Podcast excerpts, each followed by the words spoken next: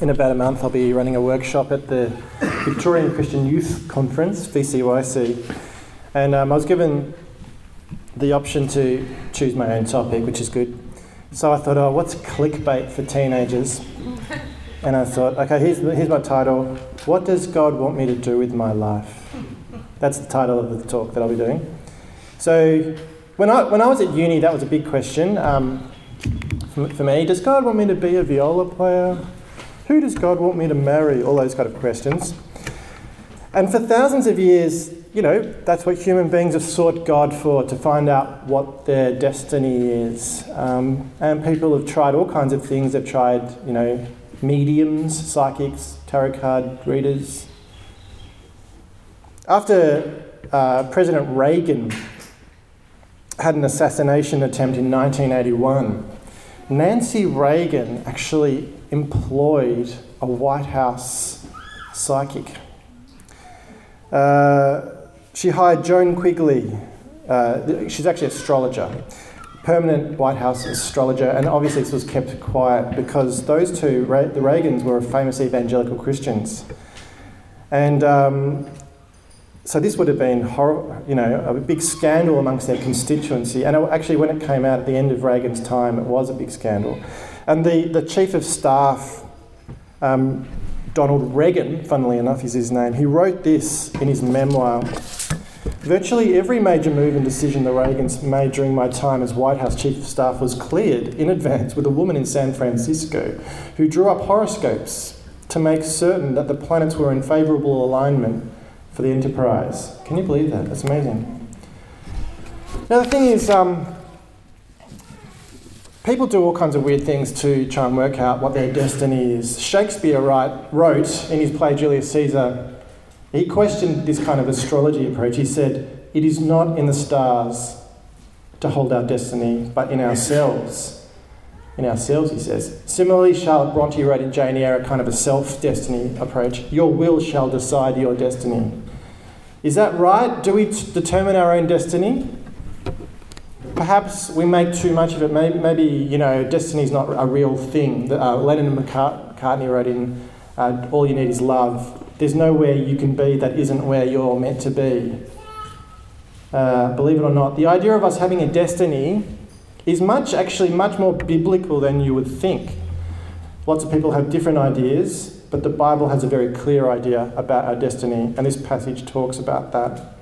So let's look at it. You might want to open your passage, starting at chapter 2, verse 5 of Hebrews. Verses 5 to 8 carries off on a point that we were discussing last week that Jesus is better than the angels, more superior. He says, It is not to angels that he is that he has subjected the world to come, about which we are speaking. And then in verse 6, there is one of the most refreshing lines in the whole Bible, which is this But there is a place where someone has testified. And so, next time you remember that the Bible says something and you can't remember who said it and where it is, you can just say, as it says in Hebrews 2, verse 6, somewhere someone said something. I'll just, I'll just let, let, you know a secret about Paul Davies, who's you know the guy singing and playing a guitar at the front here. That he knows his Bible really well, and he knows it so well that he knows that other people don't know it as well. He's not arrogant about it, but he likes to make tricks on us. And he'll do some, uh, this thing where what he does is he'll quote the Bible to you, like he'll say, Now concerning the things whereof you wrote unto me, it is not good for a man to touch a woman. And then he'll just pull out a random verse. He'll just say, Philippians 4, verse 7 which is not actually where that verse is from, but he knows it, none of you know either. Uh, and so he sounds so con- confident. And actually, actual fact is from Hezekiah 3, verse 1. anyway, what did someone somewhere say? Actually, the writer to the Hebrews, while they can't remember who, who wrote what where, it's from Psalm 8. What is mankind that you are mindful of them? A son of man that you care for him? You made them a little lower than the angels. You crowned them with the glory and honour and put everything under their feet. Now, this quote is originally about people, not about the Messiah. It sings of the glory God gave to men and women. And it's an expansion of Genesis 1:28 about the idea that God gave dominion to Adam and Eve, to man and woman, dominion over the fish and the sea and over the birds of the air. and over every living thing that moves upon the earth. Says that human beings are a little, uh, quite glorious, a little lower than the angels. And this is actually a translation of the Greek version of the Psalms. But actually, um, in the Hebrew version of that psalm, the word um, Elohim uh, actually says it means a little lower than even God himself, a little lo- lower than the heavenly beings.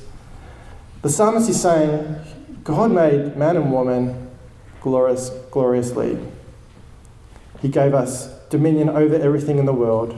He wanted Adam and Eve to subdue the land, fill it, that their children and their children's children would rule over the creation, to have mastery over it, to manipulate the creation, to make stuff, to farm, to care for it.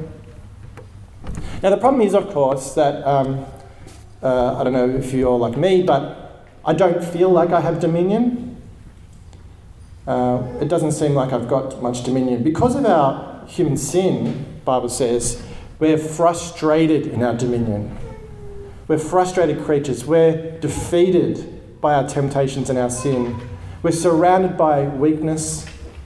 We should be free to exercise our dominion, but we are in fact slaves. The early 20th century Christian writer um, G.K. Chesterton said, Whatever else is or is not true, this one thing is certain we are not what we were meant to be.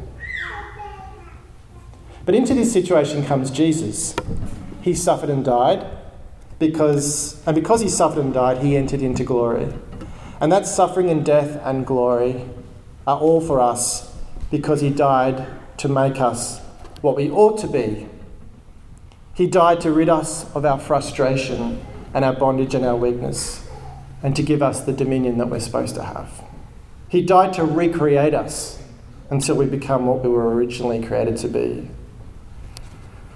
So, to summarise what I've just said so far, God created us only a little less than the angels, or even a little less than Himself um, and the angels, to have control over all things, but through our sin, human being sin, we've found ourselves defeated, being under control instead of being in control.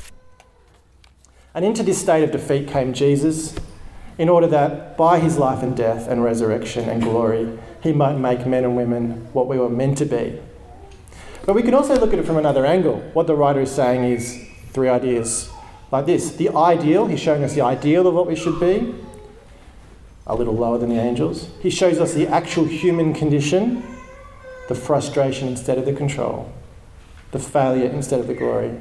And he shows us how we now can be changed through Jesus Christ. This idea, ideal of a glorious human being exercising dominion, subduing the land, being free, this is our true destiny. That's what Christ offers us. Christ is the one who, by his sufferings and his glory, can make us what we were meant to be. Without him, we could never be this. So that's the first idea. Secondly, Jesus shows us something amazing about himself in verses 10 to 13. He's called the pioneer of our salvation, he's the head or the chief. But he's more than just the boss. He's like the founder or the originator. You might have a founder of a city or you have founders of schools. He's the founder of salvation. But he's even more than a founder. A pioneer or a founder begins something so that others will join in too. He's like a person who begins a family so that children will be born, or a person who builds a city so that people can live in it, or a person who begins a school so that others can learn the philosophy of that school. Jesus is the pioneer of blessings so that others can be blessed, so that others can enter into that blessing. He is the trailblazer for our salvation. He goes first and makes it possible for others to follow next. It's a bit like imagine a ship struck, uh, stuck on the rocks. There are people on board, and the only way to get from the water to the land is through a, a kind of a tricky pathway. So one person gets a rope on their shoulders and jumps into the water and, and swims to the shore with the rope. And that one person does it first, and then others can follow the rope into the, into the sand, into the land.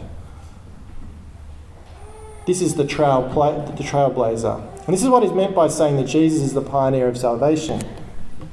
Jesus is the trailblazer who carries the secure line to God, and he wants us to follow. And in verse 10, Christians are described as sons and daughters. And in verse 11, family with the one that makes people holy. We're family with Jesus. Jesus isn't ashamed to call us brothers and sisters, which is amazing. And Jesus sings to God in verse 12 I will declare your name to my brothers and sisters in the assembly, I will sing your praises. There's a great book um, by Tim Keller um, called The Prodigal God, and in it he makes a really profound point about Jesus as our brother. You might remember from the prodigal son story, let me just retell you if you're not sure how it goes. It's in, found in Luke 15. There's a family that's talked about um, the father and an older and a younger son. And the youngest son is obnoxious and he goes to his father and says, I pretty much wish you were dead. Um, you're not dead, so please give me my inheritance now so I can just go off and live my life, please. And it brought great shame on the family, and the father in his broken heart but graciousness, gives him his youngest son uh, the inheritance. And the son goes off and wastes the money on wild living and, and finds himself um, run out of money in a, in a famine, working in a pigsty, and comes to his senses and says, I, I think I actually need to say sorry to my dad and go home and see if he'll accept me back. So he turns around and goes home. And as he's walking back, the father sees him in the distance and runs out and embraces his youngest son and with tears in his eyes. And he puts a cloak on his youngest son's back, gives him the family ring, the signet ring, puts it on his finger, showing that he's accepted back in the family, puts sandals on his feet, and tells his, um, his, his, his, his workers to go and kill the fatted calf and throw a big party because we've got to have a celebration because my youngest son's back. And so they have this big party, and the band starts playing, and in the distance, the older brother who's out on the field working really hard. He hears this noise and he comes in and he no- finds out what's going on. And he gets enraged. He's so angry. He's so annoyed. And he says to um, his father, I'm just cheesed off. I've been with you my whole life and I've served you faithfully and I've worked. My young, stupid younger brother has wasted all the inheritance, his, his share, and he's brought shame on the family. Why are you throwing him a big party? You've never thrown me a big party.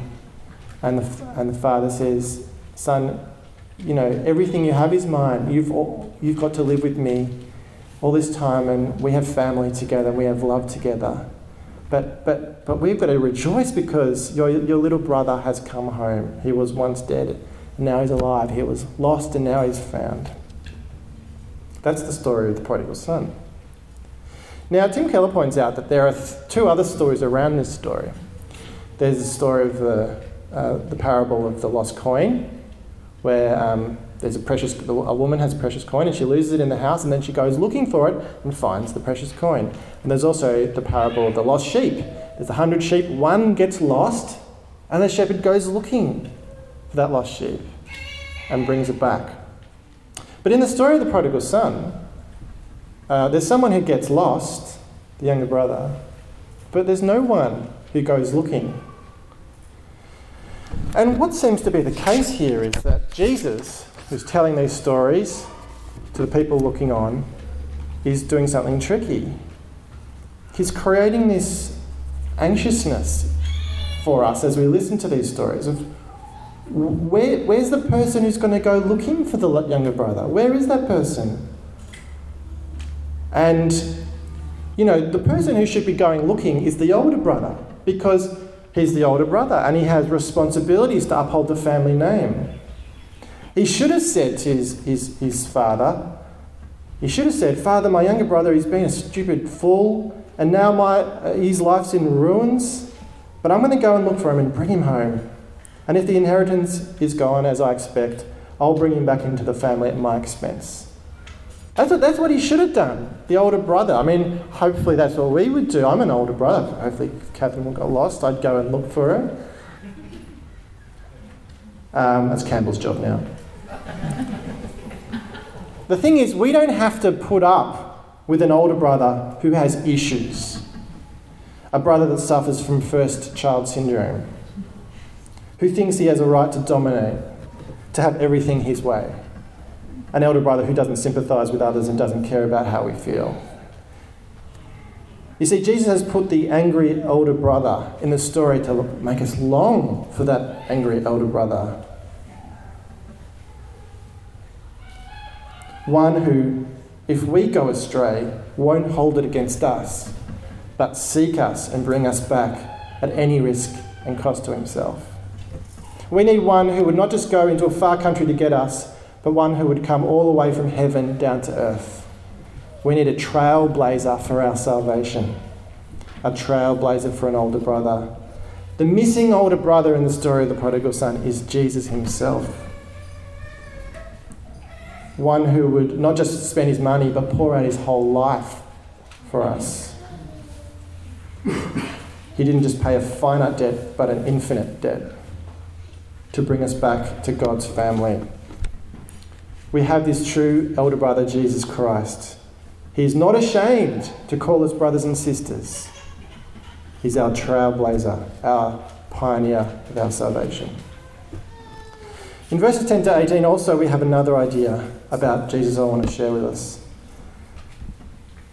How is he able to be our trailblazer? The answer is in the passage it's that he, God made, made him perfect through his suffering. It says in verse 10 God made Jesus the pioneer of our salvation perfect through what he suffered. And by perfect, what is meant here, maybe like an unblemished animal that's fit to be offered as a sacrifice, or like is like a, a professor academic who's at the end of their career and knows everything there is to know about their field and is the absolute you know, epitome of what it means to be a professor. Is who's like a fully grown human being at the peak of their fitness. But this is what Jesus is in terms of his role as the Messiah, the Son of God. He is perfected as much as that is possible. This word perfect is used to describe a person who fully carries out the purpose for which they were designed. Through suffering, Jesus was able to fully complete the task of being the pioneer of our salvation. Now, how does this work? Because isn't Jesus the Son of God? Isn't he perfect? You might be thinking. Well, it works like this First of all, through suffering, he could be the one true sacrifice for our sin. While on earth, Jesus is made a little lower than the angels to be like human beings. Incarnate, God, man, sharing fully in the human flesh and blood, it says in Hebrews 2, verse 9 and 14. His humanity was necessary so that he could endure temptation and suffering and could serve as a one true sacrifice. Secondly, um, he's perfected in his suffering because through his sufferings he, was, he really identified with us. If Jesus had come into this world um, as a form other than a, a, full human being, it would be very difficult um, for us to identify with him. He couldn't be our Saviour. When God saved human beings, He chose to use a human being. That's just God's way.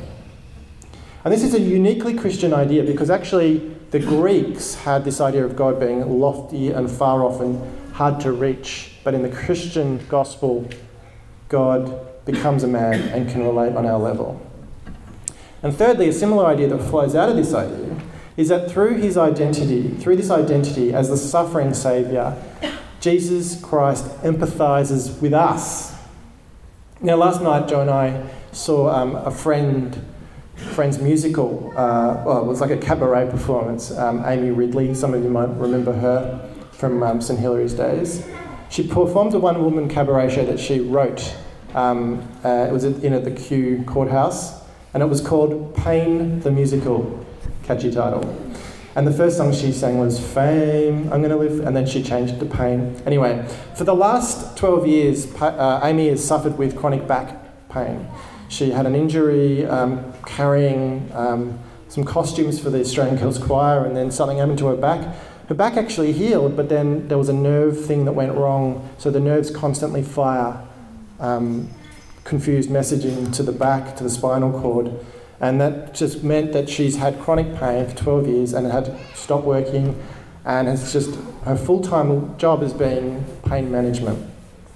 it's been really hard for her. She's had to stop working everything. She's, she's been able to have a child and she's pregnant, uh, having a second child, but that is so hard. And managing a toddler with chronic back pain is so difficult. And in the musical, it was actually funny. So she's trying to convey what it's like to be in her shoes. She's like, people just don't get it. They kind of think that it's a figment of your imagination, or you know, surely you can get over it. She's seen like hundreds of doctors, and she sang sang this song where she listed all the types of doctors she saw, you know, and um, her point is that you know people can't understand because unless they've had chronic back pain, it's really hard to empathise with somebody else, and that's what we we have in Jesus. Jesus can actually empathise with us and know what it's like to be a full human being who's walked in the shoes that we walk in, who's suffered what we suffer and tempted in the ways that we're tempted because he experienced that too. He can actually feel with us. It's very hard for a person who is fit to understand what it's like to be unfit. It's very hard for a person who's really good at maths to understand why others can't be good at maths. Empathy requires going through uh, partly it requires going through what other people are going through. It requires this kind of ability to, to, to think about what it's like to be in someone else's shoes. Jesus did that. And uh, there's something, a good application for us there as we think about how to relate to each other. Jesus went so far, he stepped down out of heaven to be able to walk in our shoes, to be our Saviour, our perfect Saviour. And we need to do the same for others. We need to form relationships with people. Pastoral care should involve actually not just holding each other at arm's length, but walking alongside each other. Um, I've, I've, mentioned it before, but you might have seen the kind of the YouTube sensation Brene Brown, who's you know um, talks about empathy, and um, she's actually a, an Anglican. Anyway, that's a side point. Empathy she says empathy feels connection, whereas sympathy, she contrasts it to sympathy actually promotes disconnection. Empathy requires perspective taking, staying out of judgment, recognizing emotion, and, and communicating that. Empathy is feeling with people. It's like when someone is down in a dark hole um, and, they're, and they're frightened and they're saying, I'm stuck in, I'm dark, it's dark down here and I'm, I'm disoriented and I don't know what's going on. To show empathy is to climb down in the hole and say, You're not alone, I'm, I'm down here with you. Sympathy, on the other hand, is looking down into the hole from up, up high, going, Hi, down there. You look, uh, hello. Um, can I call triple zero? You know, uh, and feeling awkward and not knowing what to say and trying to make it better. Oh, you'll be all right. Somebody will come. You know, that's sympathy. It's quite a different thing. Empathy is a choice that knows the feeling of what it's like to be down in the hole. In order to connect with you in empathy, I need to connect with something inside of me. And, and the wrong response is to say, well, at least, Brené Brown says, you know, when someone says, like, my wife had a miscarriage, you don't say, well, at least you guys can get pregnant. Trying to make it better. My marriage is falling apart. Well, at least you're married. It's good to have marriage, isn't it? That's sympathy. That's not right. That creates disconnection. In the face of the difficult encounter, we try and make things better but the far better response is just to sit down and say, I don't know what to say, but I'm glad you told me. I'm here with you.